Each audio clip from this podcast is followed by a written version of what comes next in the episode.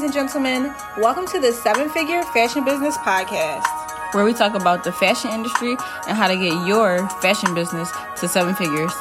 From manufacturing strategies, cut and sew designers, to fashion hot topics and the latest fashion trends, I'm your host, Monica Monique. And I'm your host, XYZ. And let's, let's jump, into, into today's episode. episode. Okay, guys, so here is a quick clip from my pre order your way to paid speech or speaking engagement that I did in Bali for the Start Your Own Fashion Business organization. Um, really great trip, really great retreat, and they have another one coming up in May. But I just wanted to give you guys a quick clip of that workshop. And for more, of course, the full video is going to be over on our Patreon. Here's the quick clip. So, pricing strategy what do low prices make you think about the brand? This is my question to you. What do low prices make you think about the brand? Just shout out some stuff. Cheap, cheap, quality. right. Yeah. So, what do high prices make you think about a brand? Luxury. Prestige, quality, right? well, yeah, yeah yes. Sometimes it is just overpriced. That is very true. Um, but you, but the the things that you call out, that's literally what people associate with high pricing versus low ch- pricing.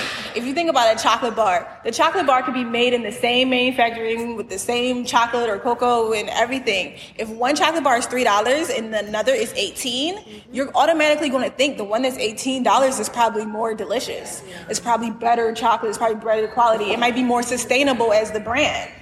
So literally your price is it says something about you before you say anything. All right, so cost plus pricing. Um, cost plus pricing is when you take the cost of how much an item is to make, like how much were materials, factory, shipping, all those things, and then you add 2.5%. That's cost plus pricing. That's what most brands do. Premium pricing or prestige pricing is a pricing strategy used by businesses and brands to elevate the perception of the brand and increase their profit margins by profiting, I'm sorry, by pricing their products higher than the competition.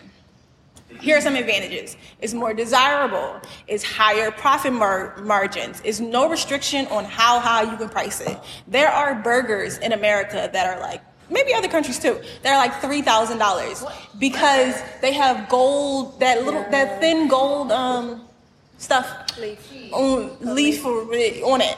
So that's a $3,000 burger. And people will travel to this restaurant to get this $3,000 burger. It's the same nasty meat. But but that little piece, but that little piece of gold is going to make you think, oh my God, this is the best thing we've ever had. So there's no restriction on how high you can price. If you're giving them an experience, then you can do what you want. It enhances brand perception. Um, competitors look inferior. Like I said, with the $18 chocolate bar and the $3 chocolate bar, the $3 chocolate bar could even taste better than the 18 one. But if you see the price difference so drastically, you're going to assume that the $3 one tastes bad. All right, so how to make a million dollars. When you think about it, you can sell 200 uh, $200 product for, to 5,000 people, a $500 product to 2,000 people, a $1,000 product to 1,000 people, a $2,000 product to 500 people, or a $4,000 product to 250 people. For me, I chose to sell a $2,000 product to 500 people. My prom gowns, wedding gowns are 1500 to 5000. So the average, because most of my customers are now prom girls, the average is going to be like 1500 to 2500. Um, and how many girls, it might be 500 young women in one high school in my local city. And how many high schools are in my city? So let's just say if it's 100 high schools with 500 or 200 girls in each high school, my potential to make a million dollars is much faster, much quicker. And for me, what I've seen with my brand and other brands, it takes just as much time and effort to sell a $10,000 product as it does to sell a $100 product. So I'm going to sell something for 10,000 because we don't got that type time. um, some of the disadvantages. Yeah.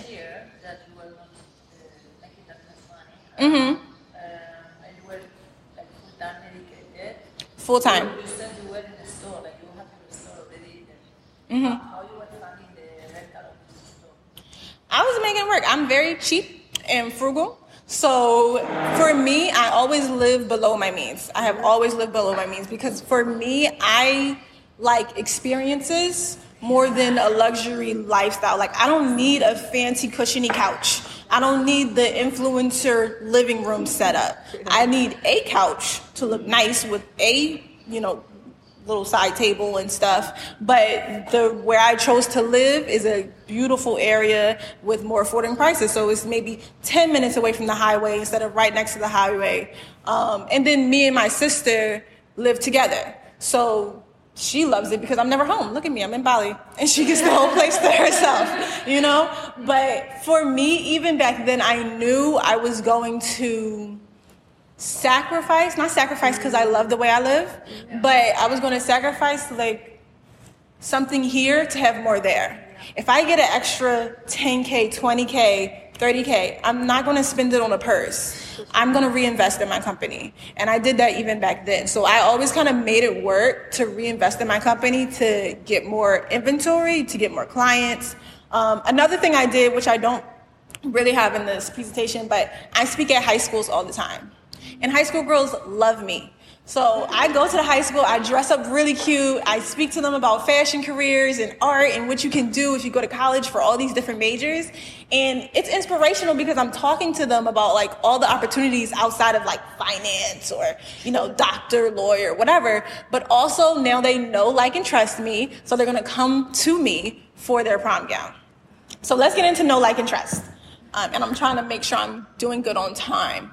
But so know, to know you is like awareness. So blogs, educational content, videos, uh, and these are also in your pamphlet. So I'll have you kind of write down, or you can take this and write it whenever. But when you follow along, just make sure you're kind of keeping in mind that these things, I want you to kind of consider your own brand. Oh, you still have access to? Yeah. Thank you very much. Um, so know is awareness, visibility. So you're gonna post videos, educational content, get stuff, repost, repost to the stuff that your clients or your friends and family is like their scarves. Like you can repost what we, the content that we've made throughout the trip, and that's getting people to know, like, and trust your brand. Um, to like it. Now that's going to go from behind the scenes content. How did you do the meeting with your technical designer? You know, give a behind the scenes to make people feel like they know you a little bit more. They start to like you, your personality. So that's like Snapchat, Facebook Live, YouTube Live, newsletters, email lists, and so on. You're inviting people into a deeper relationship with you. Just like Phil said yesterday about dating, you don't go on the first date and marry the guy you need to go on a couple dates to know if you like them. Then you go on a couple more dates to figure out if you want to be in a relationship with them. And then even after you trust them, after you trust their family, after you trust all these things, then you're like, all right, maybe I'm gonna do a little bit more. You know, maybe I'll marry you. So when you get to the trust stage, you're going to do regular emails. You're going to start getting testimonials, social social proof.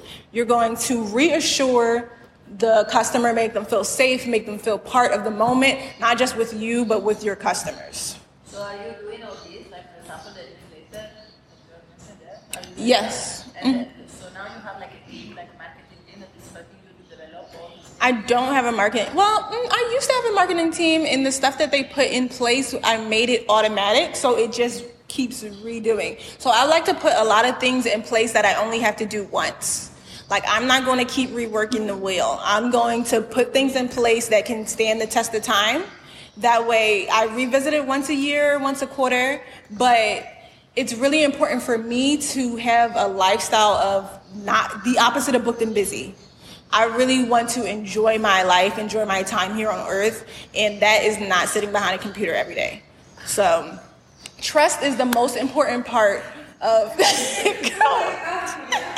so, trust is the most important part of a pre order because the client can't see what you don't have. So you need to build the trust with the customer. So just like I said in the last slide, you're reassuring them to feel safe and feel a part of the movement with you. Once they know, like, and then trust you, I deep down into their trust 17 times. On your pamphlet, I put no like, trust, trust, trust. So you can come up with three things that will make your customer trust you. Because they can know you and they can like you, but they're not going to pre order with you until they trust that they're going to get the result they're looking for.